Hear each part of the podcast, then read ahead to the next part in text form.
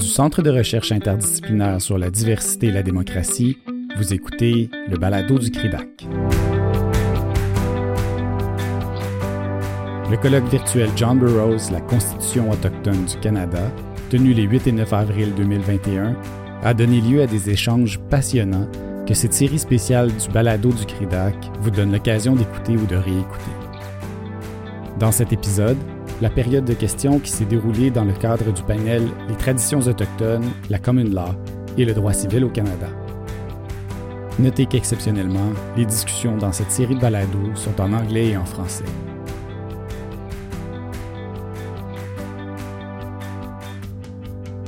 I'll turn to the questions from um, the other, some of the other participants on this call. Je vois Gislain. Gislain, as-tu une question?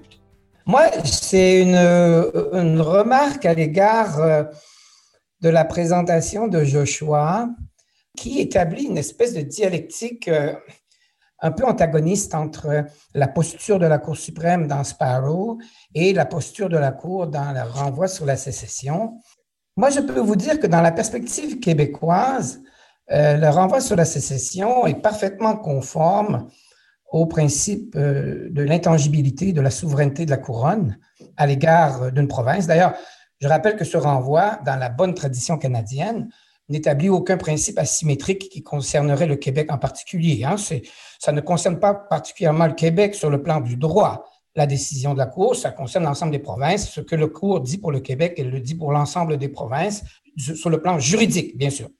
Mais vous savez, euh, la souveraineté de la couronne, du point de vue de la décision de la Cour suprême dans le renvoi de la sécession, demeure le point de départ de tout. Même s'il y a une obligation de négocier, euh, la souveraineté, euh, l'ordre constitutionnel canadien, il est là, il est bien en place, il n'est absolument pas menacé. Et cette souveraineté de la couronne à l'égard de la province, elle peut aussi être le point d'arrivée en cas d'échec des négociations. Euh, il n'y a pas, si on veut, de droit euh, en droit canadien, droit de grève de la part de, pour une province en cas d'échec des négociations, pas dans l'ordre juridique canadien.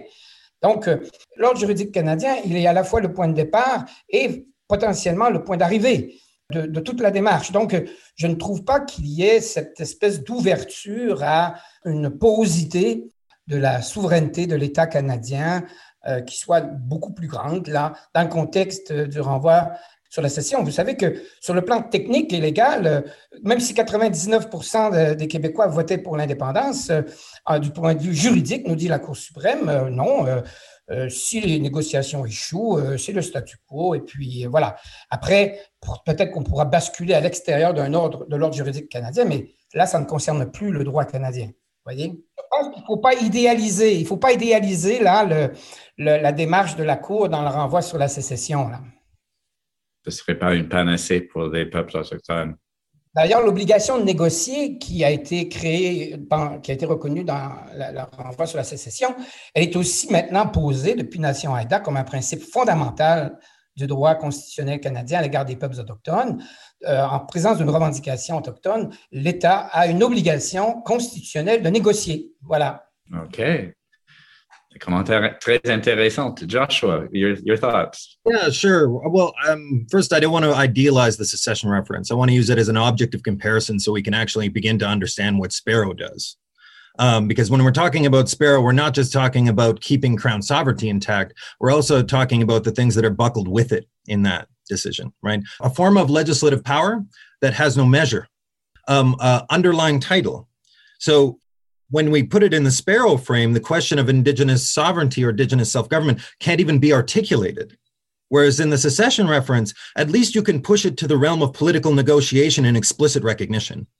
At least we can bring it to that level. Whereas at the other level, it is hidden behind doctrine, right? So if we use the contrast between the two, well, they are imperfect. We can begin the work of critiquing what the court is doing by basically taking a, a notion of uh, what I would even not even characterize as a legal fiction doctrine of discovery cannot be a legal fiction because legal fictions require a notion of authority that is a form of, of legally reviewable responsibility, not an, an unreviewable, unresponsible form of power, right? Like that's prerogative power, a kind of layover of the glorious revolution of 1688 that left the crown with prerogative powers over the colonies and over international law, right? And I feel that The secession reference is a useful tool in flushing this background out and bringing it into the open, at least so that we can engage it in critical dialogue, not to see it as the the the sort of the beacon of hope that will lead us out of this problem. Not at all. But I would have to contrast quite strongly uh, the duty to negotiate as it exists within uh, the secession reference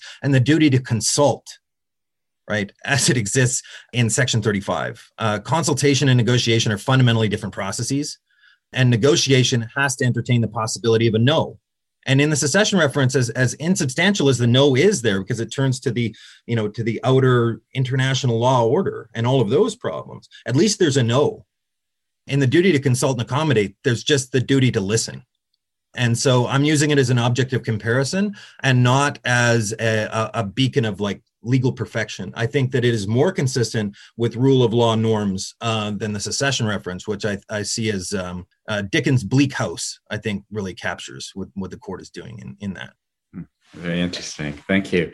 Um, I'm going to turn to one last, um, une autre membre de notre auditoire, Hélène Boivin.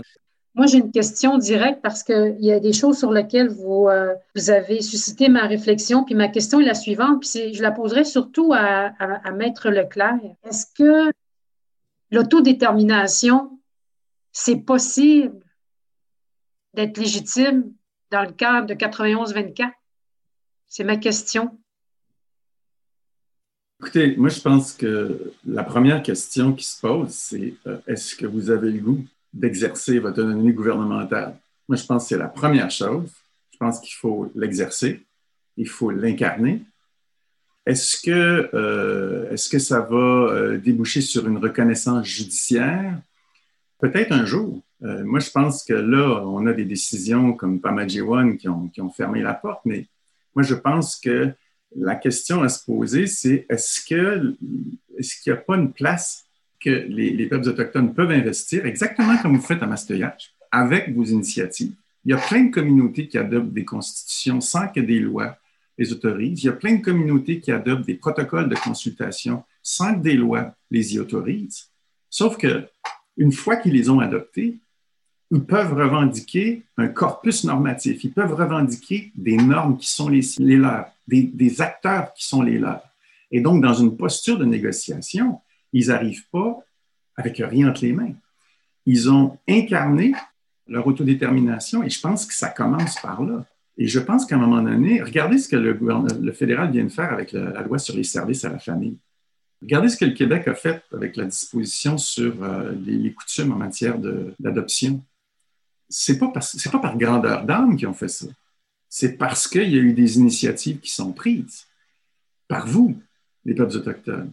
Et je dis pas que c'est facile. Et puis, je sais fort bien que les Atikamekw, pour leur service euh, d'intervention, ils ont mis 40 ans à convaincre le gouvernement.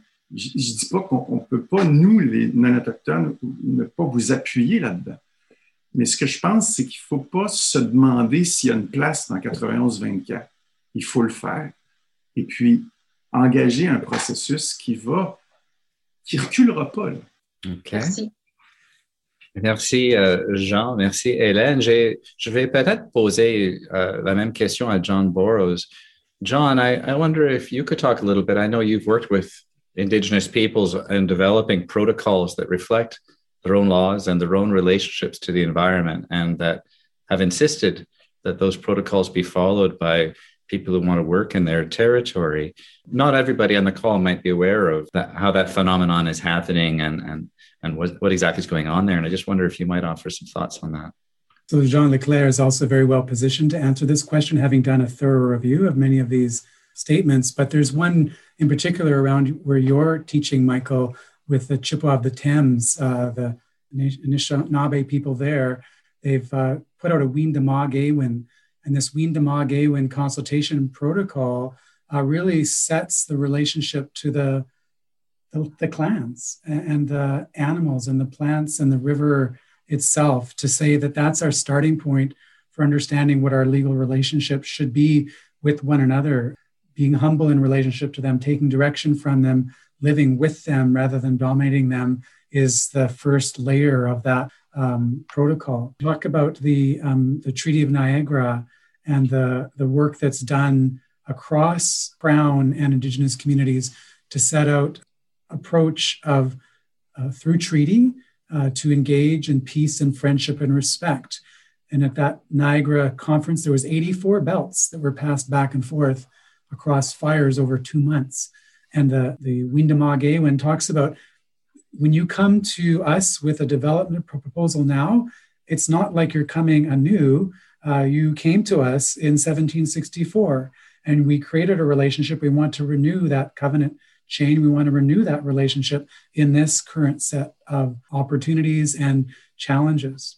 And those meetings there at Niagara, those treaties often referred back to the rivers and the sun and the grass and the, you know, as, as Aimée Craft just printed a beautiful book about this in uh, her, her territory.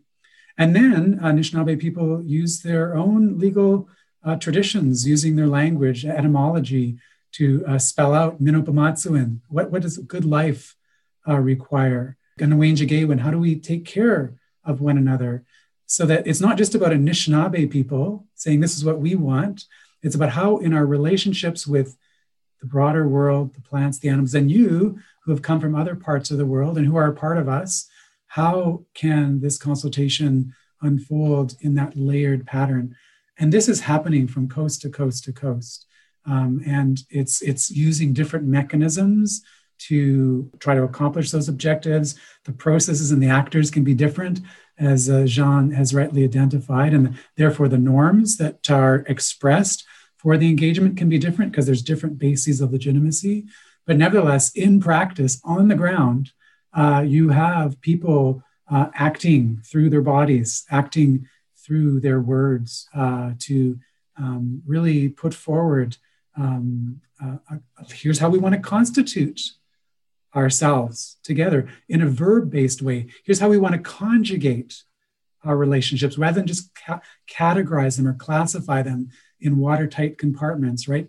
The, the verbing of law is very different than a noun based approach. And so those are some uh, examples, some ways I might think through that question. Yeah, thank you. And as um, as Jean rightly points out, that invitation that's coming to conjugate relationships uh, that take into account Indigenous peoples' relationship to their land and uh, amongst each other and with newcomers isn't typically based on some common lawyer's interpretation of Section 9124. It's based on the origins of the people and the creator, their relationship with the creator, their relationship with their land, their deliberations together, as I understand it at any rate. let me, uh, laisse-moi tourner vers euh, Dominique. Dominique, est-ce qu'il y a des questions?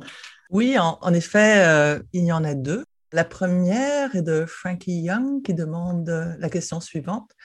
Lawyers and judges that comprise the legal system are raised in law schools and law societies.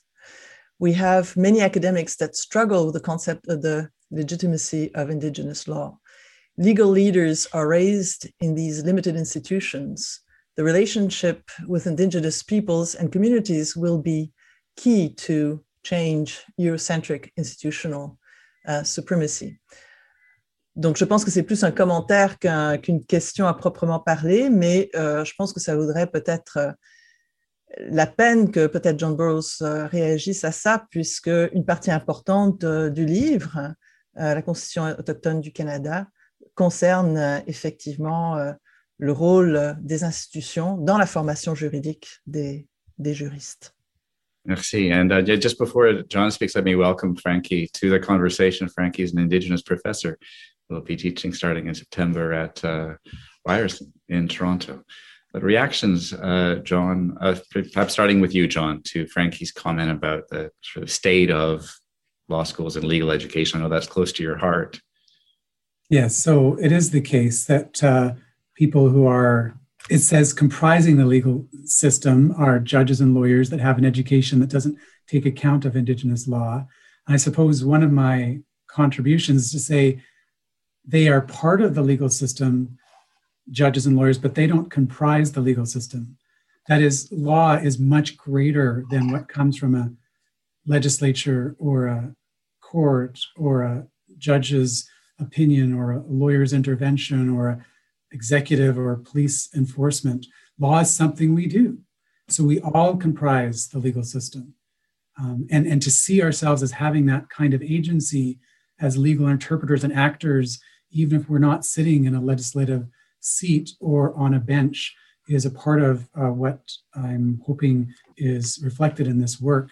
And so, therefore, we need to draw in uh, some of those people into those formal structures of power.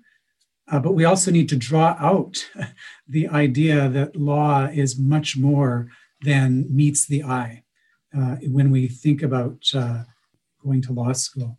And so, in that regard, then, the educational possibilities are quite vast. Of course, you can do formal things to intervene with judicial education and recreating law school programs. And, you know, I've spoken to cabinets, and I'm sure other people have made interventions before. One of my colleagues, former student Terri-Lynn Williams-Davidson, in the Haida case, talked about Cedar as sister. The court is not going to know the entirety of Haida law by making that point, but they're going to be on notice that, oh, there's there's this aspect of deference that is is required here because there's something in this presentation that makes me realize that I'm not the entirety. Our court, our institution is not the complete dimension of uh, what uh, law is uh, constituting us uh, in Canada. And so that's just a, a beginning cut at the question. Peut-être euh, je me permettrais de demander à, Jean Leclerc de, commenter sur cette, question, mais du point de vue donc de, ce qui se passe ou de, toute la, la, route qu'il nous reste à accomplir euh, au Québec, puisque euh, nous n'en sommes pas à avoir un programme comme John Burroughs a, a cofondé à l'Université de, Victoria. Écoute, c'est une, vaste question que tu me poses là. Je pense qu'il y a des initiatives qui sont prises à l'Université d'Ottawa où il y a beaucoup d'étudiants québécois. Il y en a qui sont à Sherbrooke. Euh, je pense à Laval. On va entendre, on va entendre Geneviève Motard qui pourrait nous en parler. Euh, nous, à l'Université de Montréal, on a du chemin à faire, mais il y a des choses qui, vont se faire. Et je veux juste revenir à, ce que John disait. On, on parle souvent du fait qu'il faut que les très hauts placés dans la hiérarchie étatique ou euh, judiciaire euh, soit au courant euh, de, la, réalité juridique autochtone. Mais dans notre recherche qu'on a faite avec l'équipe de, de, Ghislain, ce, dont on s'est aperçu, c'est que dans l'appareil étatique, il y a les, la haute sphère, mais il y a aussi ce qu'on ce appelle dans la littérature qui s'intéresse à l'Afrique les bush level bureaucrats. Et eux, ce sont les fonctionnaires qui travaillent sur le terrain, et qui sont les plus susceptibles de faire des ouvertures aux ordres juridiques autochtones. Je pense aux gardes forestiers, tout ça. Et donc, ça serait peut-être une bonne chose de s'assurer que même ces gens-là, ceux qui sont en interface directe, ceux qui sont en relation directe avec les Autochtones sur le territoire, soient parmi les mieux éduqués sur la réalité juridique autochtone. Plus peut-être, c'est peut-être plus paru que les choses, si la culture de, ces, acteurs de proximité se transforme, peut-être que ton rapport général, même à une échelle politique plus élevée, pourrait être plus harmonieuse. Merci. Okay. Il y a une question de Charles Albert euh, Ramsey. As a non-legal expert and economist, I would like to ask if it is possible to entertain the idea of an indigenous province in Canada, for example, if Nunavut as a ter territory or Western Cree protested the Constitution, what mechanism is available or not available? Ben, très rapidement, si on regarde la, la, procédure de modification de la Constitution, la création d'une province, là, ça ne se fait pas unilatéralement par le fédéral. Ça fait intervenir si je me souviens bien, c'est euh, la formule 750. un de mes collègues pourra me corriger, mais chose certaine, c'est une vaste entreprise. I don't know if anybody else. also say um, to a, an economist that we should think about the incentives uh, that we have in place for encouraging uh, these different bases of legitimacy that Jean talks about and the actors and the processes uh, coming forward that might produce different normative requirements. In, in those kind of incentivized realms, the insights of behavioral economics is really quite significant for me. That is, understanding our tendency to think fast rather than think slow, to make decisions on the basis of biases and heuristics that don't necessarily allow us to step back and take account of issues and people and institutions that we're not familiar with. And so we need processes to create that discomfort, to create that disjunction, um, so that there might be a sort of a rethinking or re-engagement. And so that's why we have from time to time blockades and occupations. Uh, that's why we have art. Uh, that's the role of song and story. Uh, there's places to be able to step into uh, those um, relationships and perhaps break the assumptions that are there that are incentivizing us into one direction as opposed to another direction, which is to say perhaps the, perhaps the measure of success, in addition to um, seeing Indigenous peoples represented in these broader institutions that we're talking about, to see us represented, all humans represented in even broader institutions than what we are currently imagining with legislatures and courts. Or, in other words, to see that perhaps the measure of success is the relationship building uh, that uh, Jean talks about in his uh, work and the way he, I think, tries to imagine the world. And, and that kind of relationship building is very multi-directional and multivalent and not easily controlled by one institution or body or, or idea or discipline uh, which is say we need economics to be a part of this conversation as well. I, I think that much like the the question about um, legal education, I think that we also have to to put more pressure on on understanding what we're teaching in a legal tradition and how it's distinct from a notion of a system. I think we get drawn to teach a system as if it's some sort of a priori, self-consistent, abstract model of, of something. When legal traditions, including the Western traditions, are, are living practices that include a pluralism at their base, not one perspective. And so the idea that if you were trained in the common law, you'd only rep- reproduce the common law is, is a kind of absurdity that you would um, that the practice of English would be self consistent over time or French or something like that. These are not consistent practices. And I think that when we engage pluralism seriously, um, as Jean does in his work and, and John does in his, we begin to have better resources to understand the richness of the traditions that we develop within and so that we can see that common law judges actually can meaningfully engage in these problems and have over time right? And they can learn the resources to do so if they look back retrospectively and don't and actually remember their tradition as opposed to just reproduce a system. And I, and I think that there's a big problem in, in getting rid of the idea of system and the idea of that legislation is the sole source of law um, in, in law schools. It's very difficult to break students of that illusion and, and it sort of shocks them when they understand that like the way they actually act every day has legal meaning. Hmm. So, all of you are really describing a need to expand our view of what is a legal system, what are relationships between legal systems, how they're lived. I think, Dominique, there's one, il y a une dernière question. En fait, c'est une question à laquelle je crois que Jean a, a, a répondu de manière extrêmement euh, habile euh, en utilisant la fonction euh, Q et R. On parle des questions de Brian McDonough. Ben, en, un mot, là, si, tu veux que j'y oui, réponde, je peux répondre en un mot. C'est, la question, c'est de me dire comment ça se fait que le Québec a juridiction, euh, qu'est-ce qui justifie juridiquement l'autorité du Québec sur, la, sur les territoires autochtones. Eh bien, la Cour, euh, la juge en chef euh, avait dit que la doctrine de terra nullius ne s'applique pas au Canada, mais c'est entièrement faux. les Autochtones qui ne peuvent pas faire la démonstration d'un droit ancestral ou d'un titre, ils n'ont pas de droit. Ils ne sont pas reconnus comme ayant du droit pour répondre à la question de M. McDonough, euh, l'idée initiale, c'est que la, découverte de la France avait éteint les droits des peuples autochtones sur le territoire de la Nouvelle-France. C'est une terre dégrevée de droits qui a été cédée à la Grande-Bretagne par le traité de Paris. Et bon, euh, finalement, dans une affaire en 96, euh, la Cour a dit que la doctrine des droits ancestraux qu'elle avait inventée s'appliquait au Québec aussi. Mais ça signifie que au Québec comme ailleurs, ça demeure la doctrine de la découverte et de terra nullius qui est à l'origine de l'autorité à la fois du Québec et du Canada sur euh, le territoire du Québec. Et c'est ce qu'on essaye de faire tous ensemble, c'est de reconstruire une légitimité à cette, affirmation de souveraineté qui ne changera pas. Ce n'est pas demain matin qu'on va repartir. Alors, l'entreprise, c'est de rejuridiciser, si je peux dire, les fondements de légitimité de, l'ordre canadien. Okay, pardon, Dominique.